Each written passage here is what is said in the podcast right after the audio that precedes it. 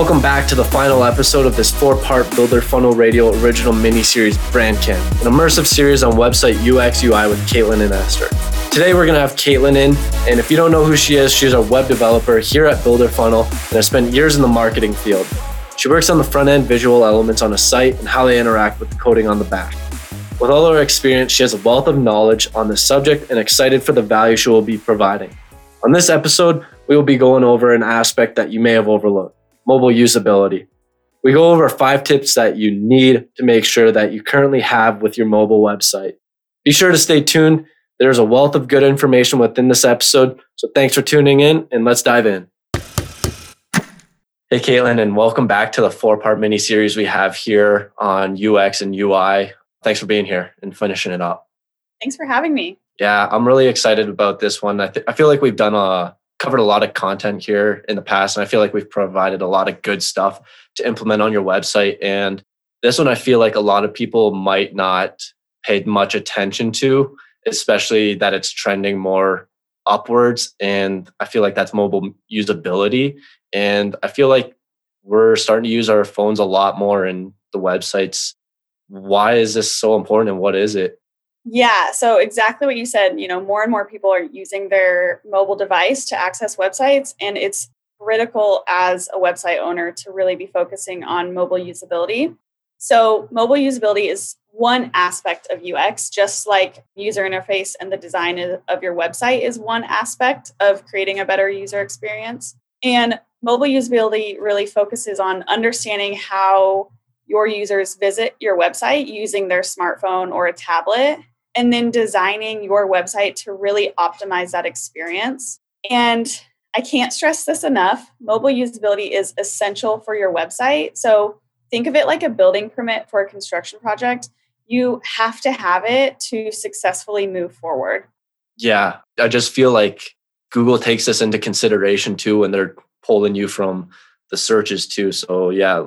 No, that's exactly right. Google really cares about mobile usability as well in terms of your SEO rankings. So they want to be able to send users to a website that's easy to navigate on a mobile device. But you may be wondering, you know, why does it matter? We've kind of touched on this, but according to HubSpot, about half of all website traffic is from a mobile device. So understanding that, you should understand that at least half of your users to your website are most likely coming to your site from their smartphone or tablet. Yeah, I feel like that's definitely trending upwards too. The more faster phones get, and it just seems like everyone's on their phone, and you have the tracker that tells you how much you're on your phone every day. And I don't like looking at those numbers; they're just way too high. So I feel like it's definitely trending upwards. So you're, you're able to go to someone's website basically no matter where you're at, as long as you can get some service. So yeah, that's it's definitely a big aspect of of having a good website. Yeah, and I think I agree totally that, you know, this trend is only going to go upward. We're not going to see a decline in people using mobile devices to access websites. So that's why it's even more important nowadays to focus on this. Mm-hmm. And I actually have five tips for how to make sure that your site is mobile optimized. So I can go ahead and jump into those if you'd like me to. I love that you came prepared. yeah. So the first tip isn't really a tip, it's more of a strong recommendation. And this is that your website needs to be mobile responsive. So maybe you've had that experience of visiting a website on your phone and it looks like the desktop version of that site was just taken and shrunk down to fit onto your mobile screen and it's really hard to see it's hard to read the text it's hard to click on things. In order to do any of that you have to take your fingers and pinch on the screen and zoom in to you know to click on anything or to read the copy. Mm-hmm. so this is a site that is not mobile responsive. Yeah. A mobile responsive design means that the elements and the content of the site have been reformatted to properly fit within a mobile device screen. So your website is easy to navigate and understand on a smartphone or a tablet. And this is, you know, similar to things we've described in some of our previous episodes where your font size is legible, the images are large and they fill the screen, the buttons are large and easy to click on. and the user doesn't have to you know use their fingers to zoom in to see any of the content if your design of your site isn't mobile responsive this is a time where you should consider working with a web designer or a developer who can help you get your site mobile responsive and mobile friendly because this is really the foundation of creating a mobile optimized site. So I'm not sure, but when you build a website, does it automatically build a mobile website as well, or it, do you have to do that uh, or additionally? So it doesn't. If you're using any sort of templated site like through WordPress or HubSpot, a lot of those templates are created to already be mobile responsive. But otherwise, yeah, that's something that you need to work with your designer or developer to ensure that your site is mobile responsive. Awesome. Yeah, you definitely don't want to miss out on that and not have a responsive mobile mobile website. So you got to make sure you do that. Exactly. So my next tip, tip number 2 is that size matters on a mobile device. So 75% of users use their thumb to browse a website on their mobile device. Because of this, everything on a mobile friendly website should be easy to reach with a thumb and it should be easy to click on those different elements on your site. So, those clickable elements like your buttons, your navigation links, your field forms, they need to be large enough that someone can actually click on it with their thumb. There needs to be enough space around those different elements where users aren't accidentally clicking on other things trying to click on a button or a, a contact form because that's really frustrating as a user yeah i feel like i never heard that before but once you say it you do realize when you're using your phone you're using your phone your thumbs to scroll all the time so it's really good to have your thumbs or the clickable assets within your thumbs reach so I, I feel like that's a really cool stat because i mean sometimes you do scroll with one index finger or something like that. But I feel like taking in mind, you're going to be majority of the time you're going to be scrolling with your thumbs is really key. Yeah, and you know you have to consider the real estate on a desktop. It's everything's bigger. It's easier to use a mouse pad and to um, use your mouse to navigate exactly where you want and to click on something. But you know when we're using our big thumbs trying to push on little elements, that can get really frustrating. Yeah, that's true. So, my third tip is content is king on a mobile friendly website.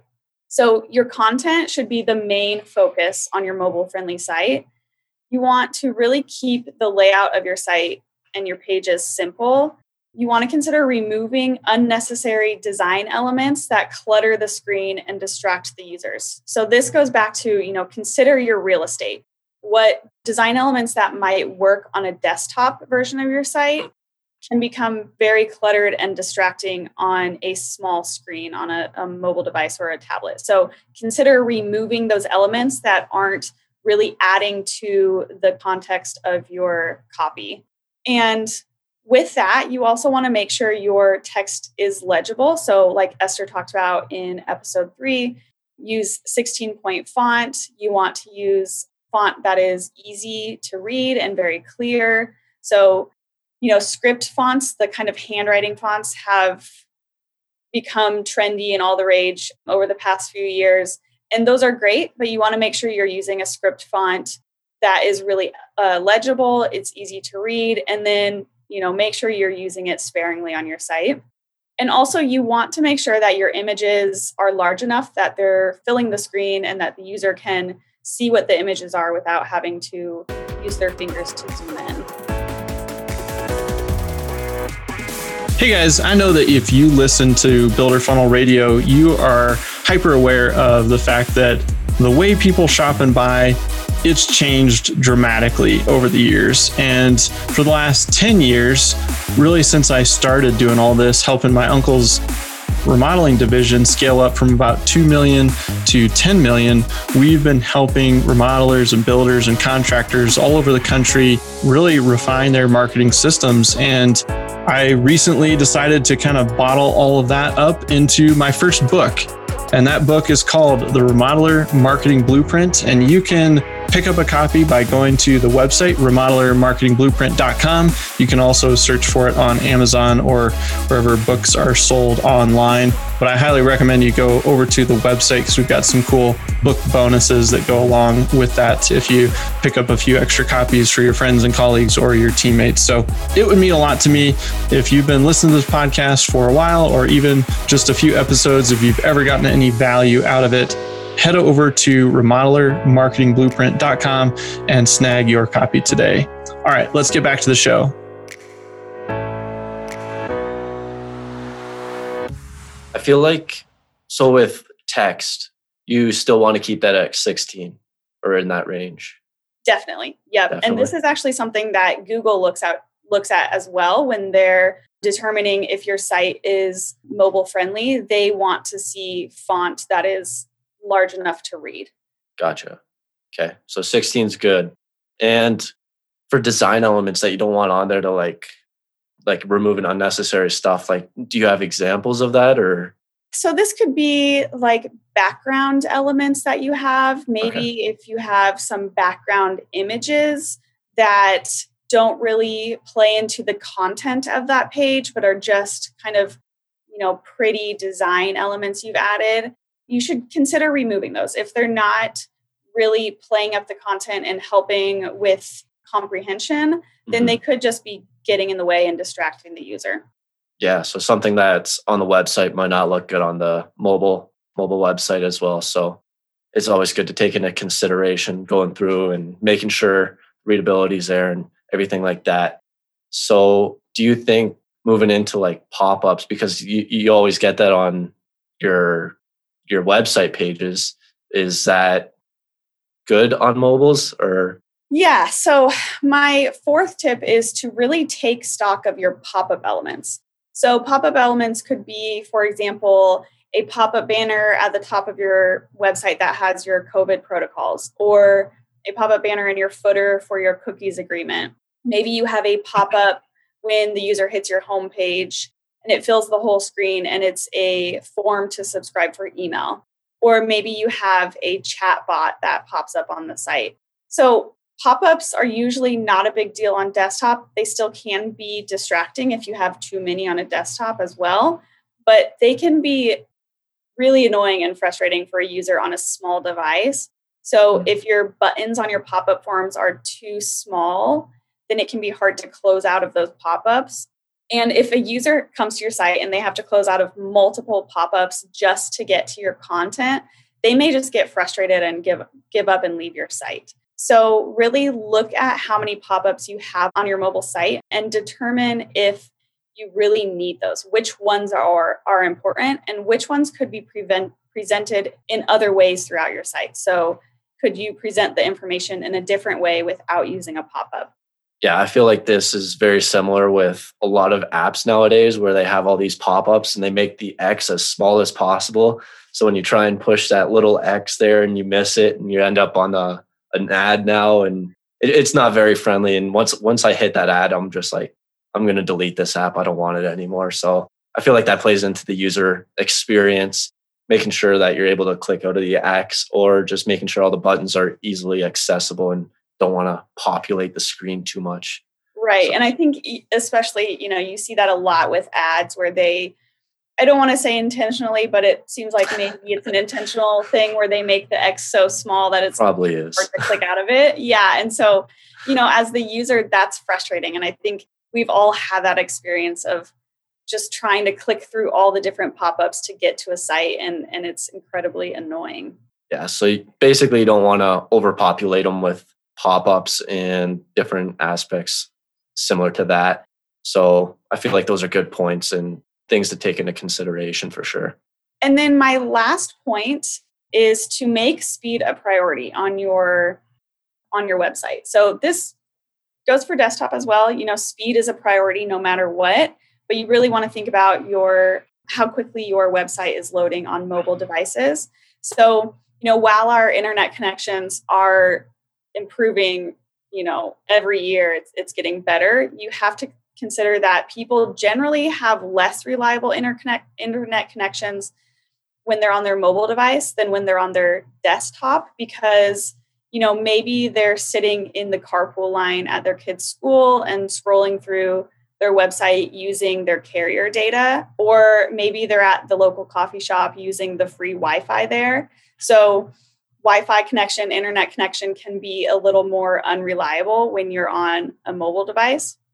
Mm-hmm. Because of this, you really want to make your site speed a priority to think mm-hmm. about you know where your users are accessing your site and how to make it as fast as possible and then like we mentioned having a fast site on your mobile device really helps with your seo so it can help you rank better in search engines and like i mentioned earlier google doesn't want to send users to a site that's slow or frustrating to browse on a mobile device mm-hmm. and I have a few tips for you for how to improve your site speed on a mobile device. The first is to optimize your images. So, reduce the image file size.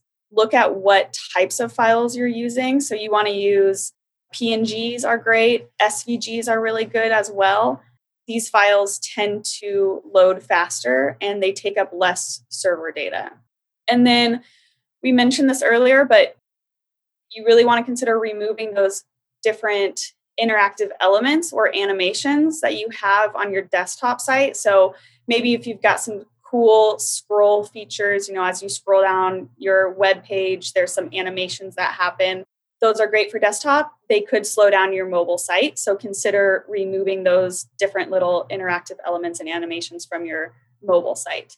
And then the other tips we discussed above keeping your content really simple, your layout straightforward, removing unnecessary design elements, all of that will also help increase your page speed. Yeah, I feel like with mobile websites, the speed on it is significantly slower. And I feel like a lot of people struggle with making sure that their speed is fast and able to compete with other big brands or anything it's just to stay competitive. So I feel like so with the optimizing your images, is that something separate that you would have to do compared to say your website? Because I know they say optimize them on your website. If you optimize them on your website, do you also additionally have to optimize them on your mobile site? No. So if you're optimizing your images for your desktop site and you're using those same images on your mobile site, you're good to go. If you have a some people have completely different website designs for their mobile devices for mobile devices. If that's the case and you're using different images or different videos then yes you would would need to make sure the the content that you're using on your mobile site is optimized. But if you're focused on op- optimizing for desktop then you're probably covering your bases for mobile as well. Okay cool. Because i know when you're doing your website you want to do it like 1200 width 600 300, whatever, depending on how big you want it. So you don't really need to do that additionally to your mobile site because your mobile site's obviously not 1200 wide. compared yeah, to- and again, this goes back to just making sure you have a design that's mobile responsive. Awesome. All right, I feel like this is a lot of great stuff here. Um, Caitlin, do you have anything else you want to say before we go off here? Sure. I'll just do a quick recap of this little mini series and hopefully what you've learned. So you may have kind of come into this not having any idea what UX and UI were, but hopefully you have a better understanding and you understand what good UX and UI looks like. You want to remember that your website is basically your digital sales rep for your business. So, creating a positive experience for your website users is important because it can help you build your brand reputation and your trust it can help you really display the quality of your work. And ultimately, it will help generate leads, which is obviously your goal as the business owner. So, just taking the time to implement some of these simple design tips that we mentioned in episode three and focusing on improving your mobile usability will really greatly improve your site's UX. I love it. I feel like that's a lot of great value right there. And just going back and making sure that you do have really good UX and UI with your website. And I feel like down the road, that's just ultimately going to help your help your brand out. And I just want to say thanks, Caitlin, for joining this mini series here. We had a blast. I feel like we covered a lot of good stuff. So thanks for joining in. Thanks, and I hope that everyone will consider signing up for our masterclass where you'll get more in depth learning about these different topics. Awesome. Thanks for joining in here, Caitlin, and thanks for tuning in here in our four part mini series of UX, UI, and how you can better your website. If you did find a lot of value out of this, we do go more in depth with our masterclass, and that's going to be at builderfunnelacademy.com slash VIP. That's where you'll be able to sign up, and that we'll throw that in the show notes for you. And thanks for tuning in here at Builder Funnel Radio, and we'll catch you on the next episode.